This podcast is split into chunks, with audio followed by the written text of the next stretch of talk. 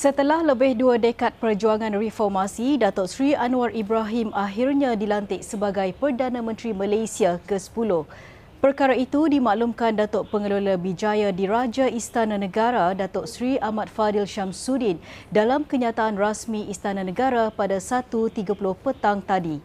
Kenyataan itu dibuat setelah mendapat perkenan keduli Yang Maha Mulia Seri Paduka Baginda yang di-Pertuan Agong Al-Sultan Abdul Wahri Ayatuddin Al-Mustafa Bila Shah selepas mempengerusikan perbincangan khas Raja-Raja Melayu hari ini.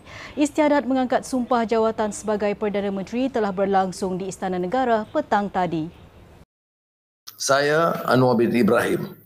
Dengan sesungguhnya bersumpah bahawa saya tidak akan memberitahu atau menzahirkan kepada mana-mana orang. Sama ada secara langsung atau secara tidak langsung. Apa-apa perkara yang dibawa untuk pertimbangan saya atau yang akan saya ketahui sebagai seorang Perdana Menteri. Kecuali sebagaimana yang mungkin dikehendaki untuk menunaikan dengan sewajarnya kewajipan-kewajipan saya sebagai yang demikian atau sebagaimana yang mungkin dibenarkan dengan khas oleh Yang di-Pertuan Agong. Pimpinan Selangor mengucapkan tahniah kepada Datuk Seri Anwar Ibrahim yang dilantik sebagai Perdana Menteri yang ke-10 hari ini. Datuk Menteri Besar Datuk Seri Amiruddin Syari berkata pentadbirannya bersedia membantu pengerusi Pakatan Harapan itu menerajui negara terutama mendepani cabaran getir yang dijangka berlaku tahun depan. Beliau berkata demikian ketika ditemui di Dewan Negeri Selangor petang tadi. Sementara itu, apabila ditanya sama ada beliau menyertai kepimpinan Kabinet, Amiruddin yang juga ahli Parlimen Gombak itu lebih cenderung memilih untuk meneruskan pentadbiran di Selangor. Saya ingin mengucapkan ribuan tahniah bagi pihak Kerajaan Negeri Selangor di atas pelantikan beliau dan uh, apa yang selalu saya sebutkan dalam tempoh satu tahun kebelakangan ini dapat diwujudkan ataupun dapat lahir apabila pemain-pemain politik ataupun ahli-ahli politik yang telah terpilih mengambil keputusan untuk uh, menjamin kestabilan negara selepas sesuatu PRU ataupun pilihan raya umum. Kalau ditanya secara peribadi, saya prefer untuk meneruskan kerja di Selangor disebabkan ada beberapa perancangan-perancangan seperti RS1 dan sebagainya harus kita lengkapkan dan sudahkan. Uh, namun begitu perbincangan boleh dilakukan. Tapi kalau ditanya secara peribadi, I'm prefer to stay. Skim air percuma 20 meter padu sebulan bakal diperluas kepada seluruh rakyat negeri ini setelah pengurusan air Selangor Serian Berhad berjaya menyumbang dividen, kata Datuk Menteri Besar Datuk Seri Amiruddin Syari. Bagaimanapun, jangkaan untuk memperluaskan inisiatif itu mungkin mengambil tempoh 8 tahun lagi selepas syarikat berkenaan melengkapkan transformasi sepenuhnya.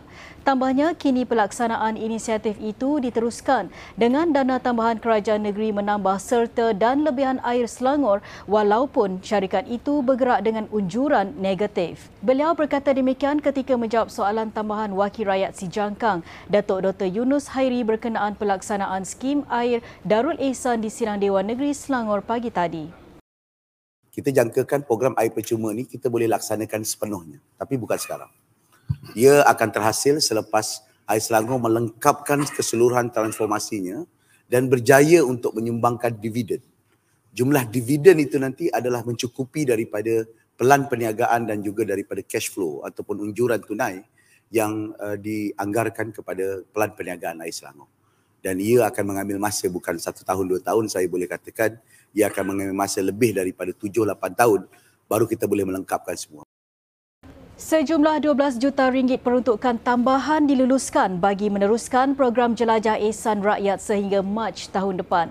Exco Pertanian IR Izham Hashim berkata, program jualan murah barangan asas yang sepatutnya berakhir Disember ini diteruskan susulan sambutan luar biasa sekaligus meringankan beban rakyat. Tambahnya, setakat 30 Oktober, lebih 200,000 penduduk telah menerima manfaat ini iaitu 30% penjimatan kos barangan asas seperti ayam, telur, daging, ikan, minyak masak dan beras.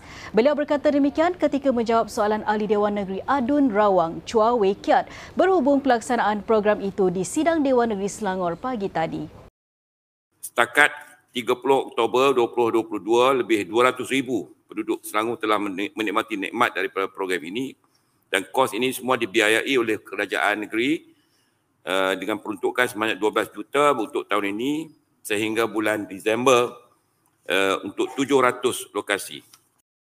Ahli Dewan Negeri Adun Meru Muhammad Fakur Razi Muhammad Mokhtar menggesa pihak polis dan Suruhanjaya Komunikasi dan Multimedia Malaysia SKMM untuk segera mengambil tindakan kepada individu yang menimbulkan unsur kebencian antara kaum. Katanya ia dikuatiri boleh mewujudkan kumpulan pelampau ekstremis sekiranya dibiarkan berleluasa. Fakur Razi berkata sikap itu harus dibendung secepat mungkin sebelum ia mengancam keharmonian negara berbilang kaum. Beliau berkata demikian pada sidang media di bangunan Annex Dewan Negeri Selangor semalam. Bibit-bibit dan kesannya sudah mula kelihatan di media sosial.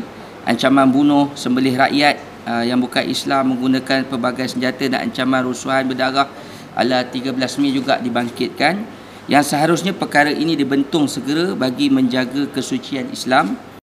Sekian semasa hari ini, terus layari platform digital kami dengan carian media Selangor dan Selangor TV.